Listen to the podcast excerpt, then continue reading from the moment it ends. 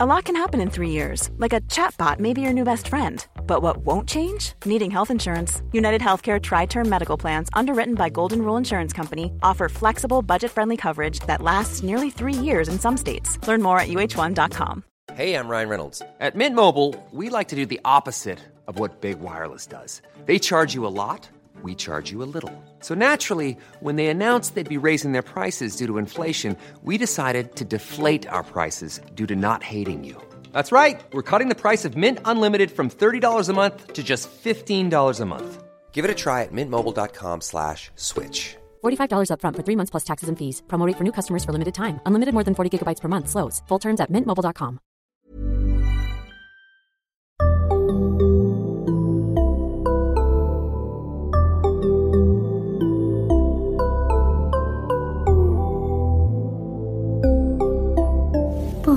Barnpsykologerna.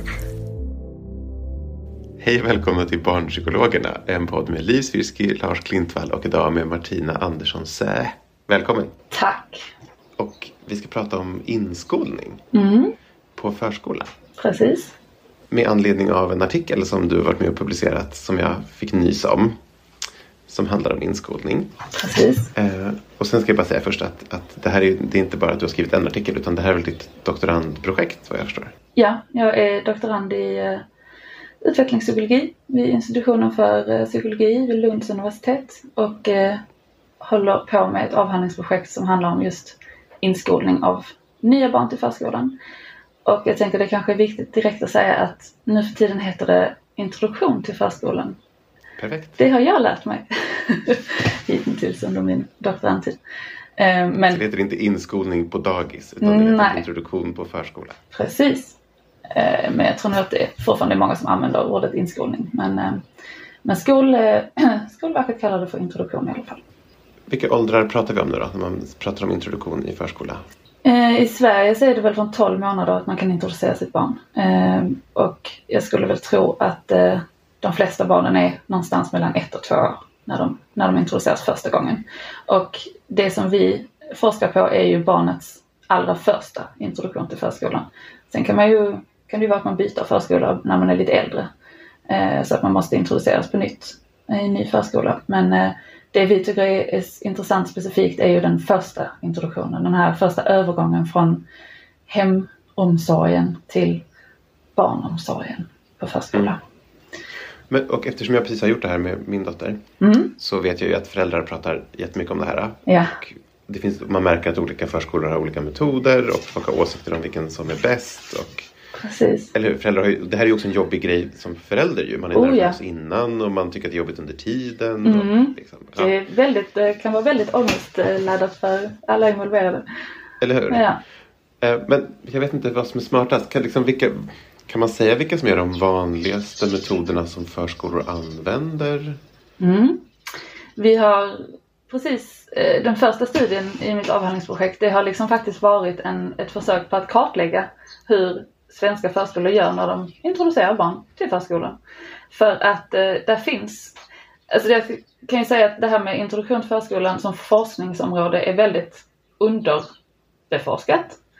Vilket är lustigt och synd eftersom det är som du säger någonting som, där är många människor ute i vårt samhälle som skulle vilja ha den här kunskapen och jag har bara lagt märke till under de åren jag har hållit på med det här projektet att, att få många eh, hänvändelser från eh, folk i fältet som är jättenyfikna på att veta mer om det här för det är verkligen en kunskap som vi saknar. Eh, och samtidigt så vet vi så lite om det då. då. Ehm, och där kan man ju säga att varför forskar man inte mer på inskolning? Eh, det är ju också för att det är jättesvårt att forska på. Det ehm, där är så otroligt mycket, eh, många olika faktorer som spelar in. Ehm, och familjer är olika, förskolor är olika. Till syvende och sist så är det väl kanske som så att en, menings, en introduktion som har känts meningsfull för en familj kanske inte är det för en annan. Så, eh, så det här med att liksom sträva efter att kunna ta fram en introduktionsmodell som är liksom det gyllene svaret tror jag inte att vi ska sträva efter. Det är inte Eh, målet med ditt projekt. Nej, nej. Mm. Ehm, för att som sagt, där är, det, det, liksom till syvende och sist så kommer det att bero på så många olika faktorer som spelar in. Men däremot så tänker jag att vi kan ha som målsättning att ehm, att låta introduktionen bli en plats där man försöker göra rum för att så goda och trygga relationer som möjligt kan uppstå mellan personalen och familjen. Mm. Och det vi då, för att komma tillbaka till din fråga, eh, det vi då har gjort här i första delen av projektet är ju att försöka kartlägga hur förskolor rent faktiskt gör när de introducerar barnen. För det har vi heller inte haft riktigt någon eh, ordentlig data på. Eh, och läroplanen skriver ju att förskolor, eller det är rektors ansvar att, att säkra att vårdnadshavare och barnet får en god introduktion till förskolan. Och sen står det inte så mycket mer. Så det är ju väldigt mycket upp till förskolorna själva att, att organisera det här. Mm. Ehm, men det vi liksom kom fram till i den här kartläggande studien, där gick vi ut eh, med en enkätstudie och frågade förskolor i Sverige runt omkring. Ehm, hur gör ni när ni introducerar barn? Och eh, vad tycker ni själva är viktigt för att uppnå en god introduktion?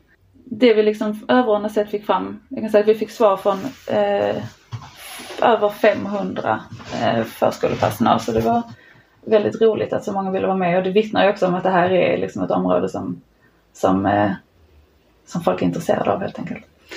Men det vi fick fram det var att det verkar finnas överordnat sett två modeller man använder sig av ute på förskolorna. Och den ena den kallas för den traditionella modellen och den andra kallas för den föräldraaktiva modellen. Och jag tror inte att detta är en överraskning att höra för förskolepersonalen för det är, det är de liksom, vad ska man säga, det vet de redan. Att det här, de här två modellerna. Ja, det är liksom, Ja. det är liksom så när jag har, som jag har förstått det när jag pratar med personal ute i fältet. Det är antingen så gör man si eller så gör man så. Den föräldraaktiva eller den traditionella. Det vi har gjort nu i den här kartläggande studien är ju liksom att visa med statistik att, att det faktiskt är några skillnader mellan de här modellerna. Då. Förlåt, är, det, är det här liksom de, hittade ni på de här namnen eller är det liksom de allmänt vedertagna namnen? Det, är, det är de namnen som eh, används. Okej. Ja. Um, och det vi liksom såg när det kommer till strukturella aspekter så var det att, uh, och det, det som också verkar finnas ute i fältet så som man liksom tänker att, att det går till det är att den föräldraaktiva modellen är kort. uh, tre dagar. Men det våra resultat visade var faktiskt att uh, i snitt, eh, nu har vi tagit liksom ett, ett genomsnitt av hur många dagar man använder på introduktionen och där var skillnaden inte sådär jättestor mellan de här två modellerna faktiskt. Um, nio och en halv dag var genomsnittet i den traditionella modellen och sju och en halv dag var genomsnittet i den föräldraaktiva modellen. Men var kommer den här siffran tre ifrån? Ja men det är en sån siffra som, som poppar upp när man liksom pratar med, med personal ute i fältet. Eh, och, ehm, men det verkar som sagt inte så, som att, att det är så jättemånga som, som gör så trots allt. Däremot visade våra resultat att den föräldraaktiva modellen där gör man den första separationen mellan barn och förälder tidigare än man gör i den traditionella modellen. Så det är kanske där som det kommer in det här med, eh, med den kortare tiden. Liksom. Mm. Men man betraktar väl inte introduktionen som avslutad bara för att man har gjort den första separationen. För jag, jag tror i Stockholm så sa de att eh, du ska vara med på förskolan i tre dagar och Ja. efter det så ska du vara standby. Ja precis. Och jag tror det är så de tänker mer i den föräldraaktiva modellen. Men att de inte tänker att de avslutar den efter dag tre utan att de fortsätter den med en förälder på standby. Just det, även om jag satt hemma och jobbade. Ja precis. Och med telefonen bredvid dig. Med Redo. telefonen bredvid. Så Ja. ur förskolans perspektiv så pågick fortfarande introduktionen då. Det, det är så jag har tolkat det. Det är så vi har tolkat resultaten i alla fall. Mm, Okej. Um, och sen är en, skillnad mellan de här modellerna är också att intensiteten. Att i den föräldraaktiva modellen så är barnet tillsammans med sina föräldrar då på förskolan fler timmar per dag. um, än man är i den traditionella modellen. Där var det en, alltså en, en skillnad som hölls statistiskt på i snitt fyra timmar per dag med den föräldraaktiva och ungefär två och en halv timme per dag med den traditionella modellen.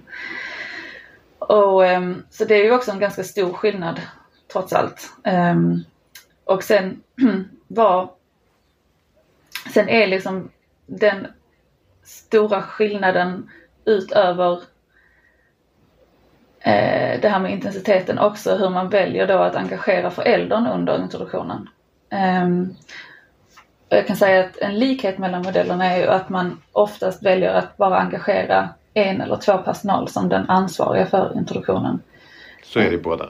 Så, ja, i båda, precis. Det är vanligast. Däremot så verkar det variera ganska mycket hur många barn man introducerar samtidigt. Parallellt alltså. Ja, Hur många precis. man tänker att man klarar. Precis. Men för, förlåt, det här, vad, men, vad menar man ens med, med föräldraaktiv? Ja. Det är ju det som jag tänker verkar vara den största skillnaden trots allt mellan de här modellerna. För att de som praktiserar den här föräldraaktiva modellen, de framhäver att de engagerar föräldern på ett aktivt sätt under introduktionen. Varemot de som praktiserar den traditionella modellen, och det här har vi fått mer eh, information om i en uppföljningsstudie som vi eh, gjorde efter enkätstudien. I en, eh, vi gjorde en fokusgrupp intervjustudie som vi håller på att skriva ihop resultaten från nu, så den är inte publicerad än. Ehm, men jag kan lyfta lite på vad den, vad den har berättat för oss. Ehm, och där berättar de liksom att de föräldraaktiva de väljer liksom att engagera föräldern på ett sätt så att föräldern är med i alla aktiviteter tillsammans med sitt barn. Sitter med på samlingen? Sitter med på samlingen, Sitter med på lunchen? sitter med på lunchen, nattar sitt barn, eh, byter blöja, leker, är med på utflykter. Och så, eh, om, det, om, det nu är, om de nu redan eh, så tidigt gör utflykter under introduktionen. Men i alla fall är med ute på lekplatsen och så vidare. Och så vidare. Så är liksom aktivt samspelande med sitt barn, med de andra barnen, med personalen. Och det som den traditionella modellen, de som praktiserar den oftare gör, de väljer oftare att placera föräldern som en, eh, som en passiv deltagare kan man säga. Där föräldern liksom får, eh, får veta att eh, nu ska du eh, vara här men du ska sitta i en soffa eller på en stol. Det är till och med vissa som kallar den för föräldrastolen eller eh, sådär eh, lite symboliskt. Och, eh, och, och instruerar liksom föräldern i att du ska vara här men du ska inte göra någonting. Du ska fungera som en trygg punkt för ditt barn och barnet väljer själv om hen vill interagera med dig eller om hen vill ut och titta på ditt leksaker. Och jag som personal ska försöka vara den roliga. Mm. Och liksom locka ut barnet? Ja, lite Ja. sådär. Och så så det, det är ju liksom ganska, två ganska olika sätt att, att, att använda föräldern på kan man säga. Använda föräldern, eller eh, bjuda in föräldern helt enkelt under introduktionen. Ehm, För om, om, om man tänker anknytningsteori i det här sammanhanget. Ja. Då skulle man kunna tänka, jag skulle tänka två saker. Du får stoppa mig om jag tänker fel. Det skulle man kunna tänka. Vad säger anknytningsteori om, om, inskol, om introduktionen går lätt eller inte? Mm. För man tänker typ strange situations. tänker Man, så här, det här är lite som strange situation. Typ så. Ja. så det här kommer säga någonting om anknytnings, barnets anknytningsstil. ja, ja. Jag vet inte om det är så, jag bara säger så här, det är min association. Och det andra såklart är så här, kan man använda anknytningsteorin för att utforma en, ins- en introduktionsmetod som hjälper barnet på sikt? ja. Det Tänk, är jag på rätt spår? Du är på helt rätt spår. Så man kan säga att är målet med, med introduktionen att försöka skapa rum för att barnet och personalen kan lära känna varandra och liksom lägga en grund till att de kan utveckla en god och trygg anknytningsrelation. För det är det jag tänker måste vara målet på något sätt. Eftersom vi vet att personal kan faktiskt få en anknytningsliknande funktion för barnet. Och då är ju introduktionen ett bra sätt att liksom försöka lägga grunden till det här. Ehm, och då kan man ju liksom börja fråga sig själv, okej, hur kan man, kan, man, kan man på något sätt organisera introduktionen på ett sätt så att man liksom gör det lättare eller svårare för barnet och personalen att lära känna varandra. Och det är där man liksom kan använda anknytningsteorin för att eh, komma med några kvalificerade gissningar trots allt om eh, vad som skulle kunna vara eh, relevant att göra. Och det första man kan säga är ju att som du, som du frågar om så kommer ju barnets anknytningsstrategier att aktiveras. Och det betyder ju att barn som använder sig av det man kallar för otrygga anknytningsstrategier ställer ju högre krav på personalen för att kunna tyda barnets beteende. Det ställer ju högre krav på personalen att känslomässigt reglera ett barn som använder eh, eh, otrygga anknytningsstrategier när de blir Ja. emotionellt stressade. Till exempel, vad är, vad är ett exempel på en, en sån strategi? Det kan vara att barnet eh, inte visar några känslor. Och där kan man ju säga att, att det är ju lätt då för personalen att eh, tänka att åh, det här gick ju, det här gick ju Men det är utmärkt. svårt att tolka vad det betyder. Men det är svårt att tolka vad det betyder. Ehm, ett, ett tryggt barn, ett barn som har trygga anknytningsstrategier, eh, visar ju sina känslor i hög grad. Så de blir faktiskt, blir ledsen. de blir, mer, de blir ledsna helt enkelt. Ja. Så att, eh, eh, men däremot så kommer det vara lättare att personalen, det kommer att gå kortare tid för personalen att kunna få lov att reglera barnet känslomässigt när barnet har ett tryggt anknytningsmönster som man använder sedan innan. För barnet ber om Barnet hjälp. ber om hjälp helt enkelt. Ja. Ehm, men däremot så vet man också att det är inte som så att bara för att barnet har ett tryggt anknytningsmönster till, till, eh, till eh, sin, sin förälder eller till båda föräldrar så betyder inte det automatiskt att det också får det till personalen.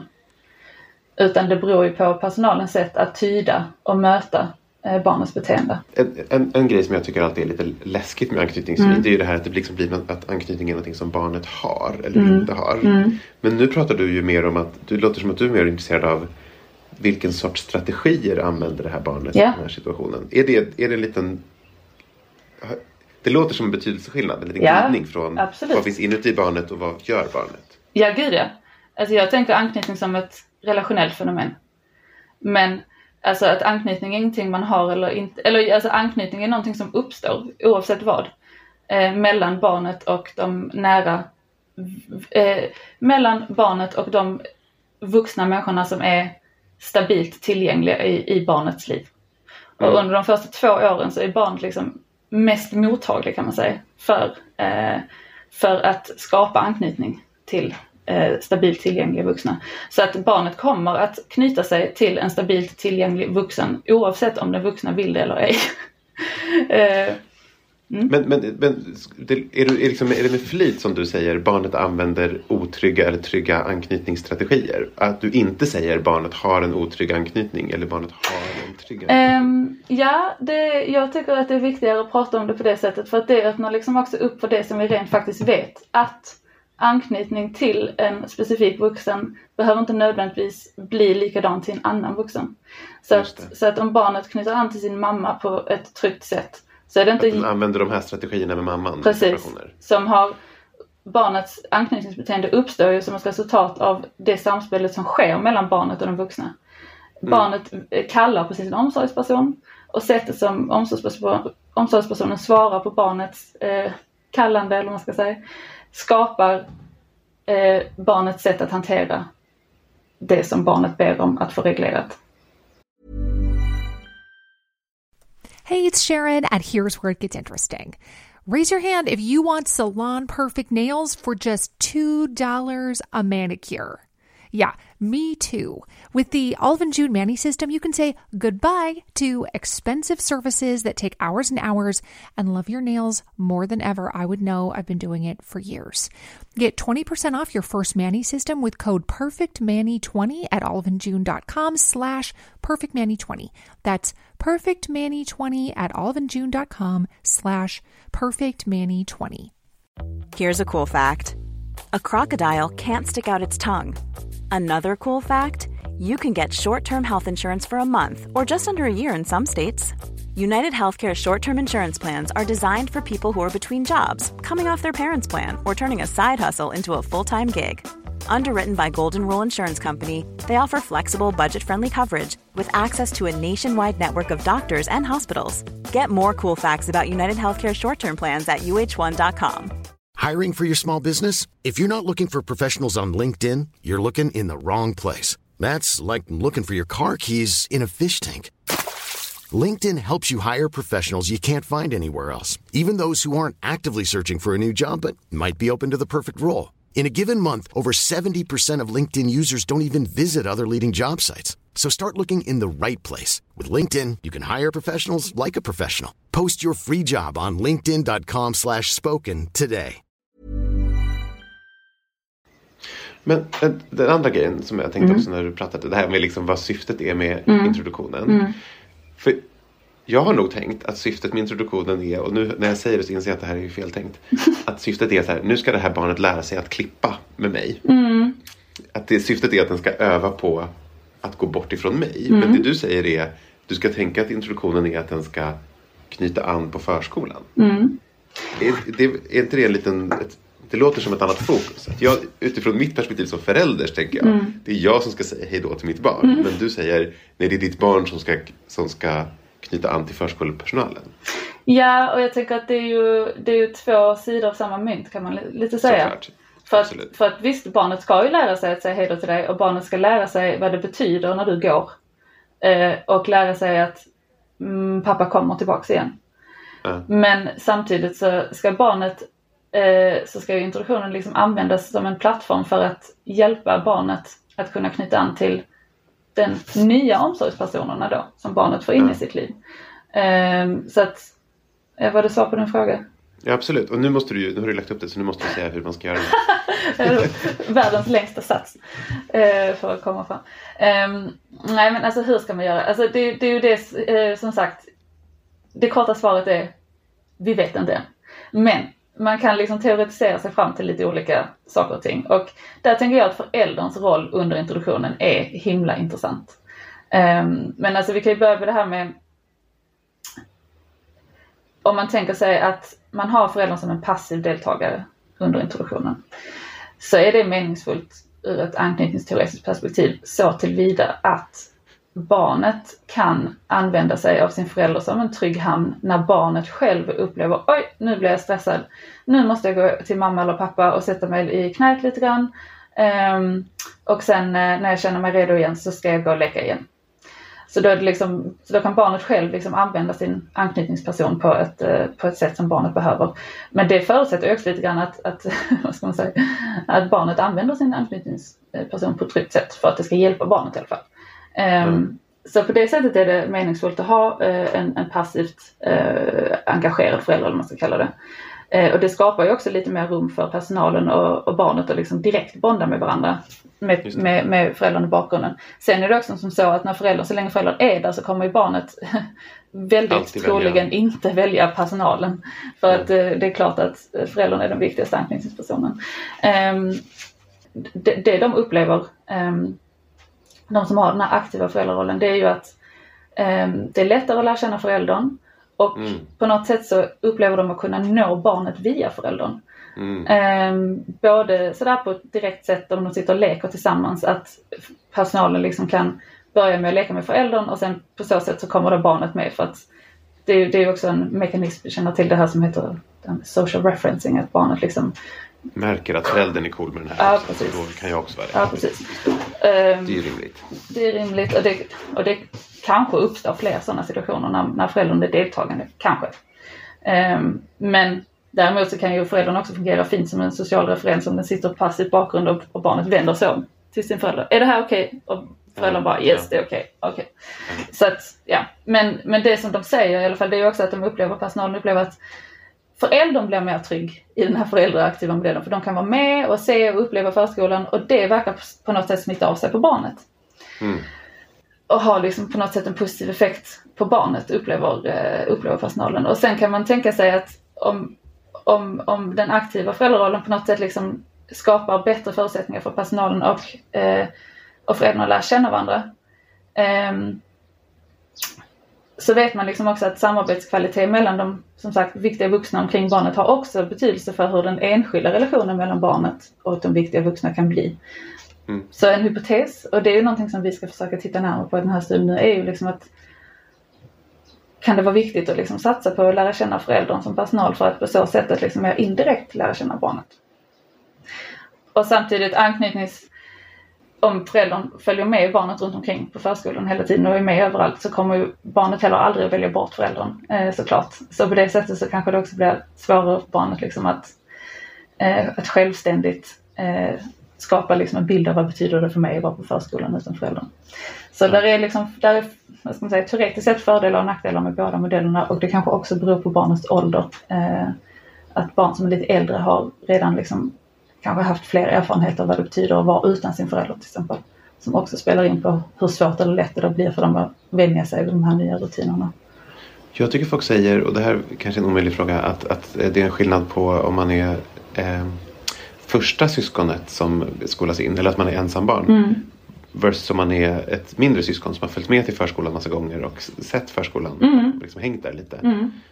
Jag vet inte om det Jo men det ett kan det exempel på teoretiserande. Ja, ja precis. Jo, men alltså, om man tänker så här med att alltså, beroende på barnets ålder så de skapar ju liksom mentala representationer av sina erfarenheter som, som, som lägger sig som små um, idéer om vad saker och ting betyder. Uh, om de liksom har sett eller känner förskolan lite grann via sitt syskon så, uh, så är det klart att de liksom på något sätt i alla fall har, en, har någon slags förståelse vad det, vad det innebär. Plus att föräldern kanske, om man har skolat in ett barn redan och man ska skola in ett barn till så är man kanske lite mer cool som förälder också helt enkelt. Vill du säga någonting ändå om så här, misstag man kan göra? Finns det liksom ändå saker som man kan göra fel? Vi ska inte kalla det för misstag naturligtvis. För att jag, tänker, jag tänker att vi ska kalla det för eh, goda intentioner som kanske blir lite tokiga. Eh, men där tänker jag att en sak är att det verkar som att kanske mest föräldrar men ibland också personal har en idé om att barnet, att man ska smyga iväg som förälder. Att man inte ska visa barnet att man, att man går. Eh, och det tänker jag att man ska låta bli att göra. Eh, och det gör man ju naturligtvis av hänsyn, eh, man har en idé om att så blir det lättare för barnet. Man behöver inte se att jag går. Eh, men, men i själva verket så blir det faktiskt en, en mer stressande upplevelse för barnet att mamma eller pappa plötsligt är borta utan att man har sett att mamma och pappa gick. Mm. Um, och sen en annan sak som har framkommit lite under från vår uh, studie som inte är publicerad än som är ganska intressant. Och igen tänker jag att det är någonting som görs, en tanke som, det är det här att även om det verkar som att många förskolepersonal verkligen tycker att, att syftet med introduktionen ska vara det här med att liksom skapa rum för positiva samspel och, och bygga relationer till familjen och barnet. Så är det vissa som uttrycker att de kan tycka att det, att att det kan kännas lite klurigt det här att man inte vill knyta sig för hårt till barnet eller att man inte vill låta barnet knyta sig för hårt till en som personal. Av, mm. Med en tanke om att ja, men det, det går ju inte för de andra barnen då och tänk om jag är sjuk eller tänk när jag slutar och så är det ingen som kan, som kan ta över här. Och, um, och det tänker jag att jag kan förstå det absolut från personalens sida och också det är vissa som uttrycker det här att ja, men det, är också, det är också känslomässigt hårt för mig att ha ett barn som är så hårt knutet till mig. Eh, och hur ska jag kunna göra mitt jobb med resten om jag har en liten koala på mig hela tiden. Liksom. Mm. Eh, och det har jag full förståelse för. Samtidigt vill jag säga att jag tror inte, man kan inte låta ett barn knyta sig för hårt till sig. Eh, för det är liksom ett uttryck för att barnet har, behöver det eh, för att känna sig lugn. Så det är faktiskt ett tecken på att barnet behöver den här extra närheten just då. Och när barnet eh, känner sig trygg ja, då kommer barnet att lämna sin eh, koalaposition och bli mer utforskande. Men om personalen däremot inte ger den där extra närheten, då kommer barnet eh, förmodligen att bli ännu mer trygghetssökande. Så det här med att låta ett barn knyta sig till en eh, på förskolan, det är faktiskt en, en, eh, en viktig förutsättning för att sen kunna hjälpa barnet att ingå i barngruppen. Så jag tänker att personalen ska inte vara nervösa för att träda i kraft som en slags vikarierande omsorgspersoner för barnet som man som man ibland kallar dem i forskningen. Vill du, har du något boktips om man vill läsa mer om introduktion i förskolan? Ja, alltså där finns ju som sagt inte sådär jättemycket så här forskningsbaserat men där finns en hel del erfarenhetsbaserat och eh, jag har faktiskt precis fått en bok av en som heter eh, Gunilla Niss som har skrivit en bok som heter Den viktiga introduktionen. Super. Och sista, sista då. Eh, berätta om det här eh, för nu om, när vi sänder det här, släpper det här avsnittet så är det i augusti ja, 2023. Precis. Och ni letar lite efter deltagare? Ja, det gör vi. För som jag sa till att börja med så den första studien har liksom varit kartläggande. Hur gör man när man introducerar barn? Och nu vill vi då faktiskt, trots att jag sagt att det är svårt att göra, så vill vi ändå gå in och försöka titta på, okej okay, men är det vissa faktorer som kanske skulle kunna främja eh, på olika sätt det här viktiga relationsbyggandet mellan personal och barn och förälder. Ehm, så det har vi försökt eh, eh, rulla ut en studie omkring. Ehm, och där kan man vara med både som personal och som förälder. När man, ehm, och det, är en studie som eh, föregår på digitalt. Det är tre enkäter man fyller i och den första enkäten ska fyllas i innan introduktionen börjar. Och sen kommer eh, de två andra enkäterna att skickas ut eh, på olika tider efter att introduktionen är avslutad. Um, och det tar cirka 10 minuter att fylla i varje enkät, det är inte så jättearbetsamt. Um, mm. och, um, så det enda som krävs för att vara med i studien det är att man antingen som personal vet att man snart ska skola in ett barn eller att man som förälder ska skola in sitt barn och att man vet ungefär när introduktionen börjar. Så det är både pedagoger och föräldrar? Ja, precis. Och Ja, pedagoger, när man, om man som pedagog eh, klickar in sig för att delta så kan man sen välja att bjuda in föräldern. Och lika väl som förälder så kan man välja att bjuda in pedagogen. Och det är helt frivilligt om man vill det eller inte. Och om man deltar båda två så gör man det helt anonymt. Eh, De varandra. inte till varandra? Mm.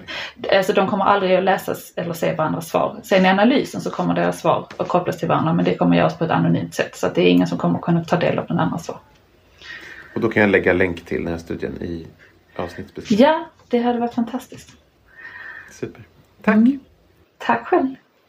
Tack ni som lyssnade. Barnpsykologerna finns på Facebook och på Instagram. Där heter vi barnpsykologerna understreck podd. Hej då! Hej då!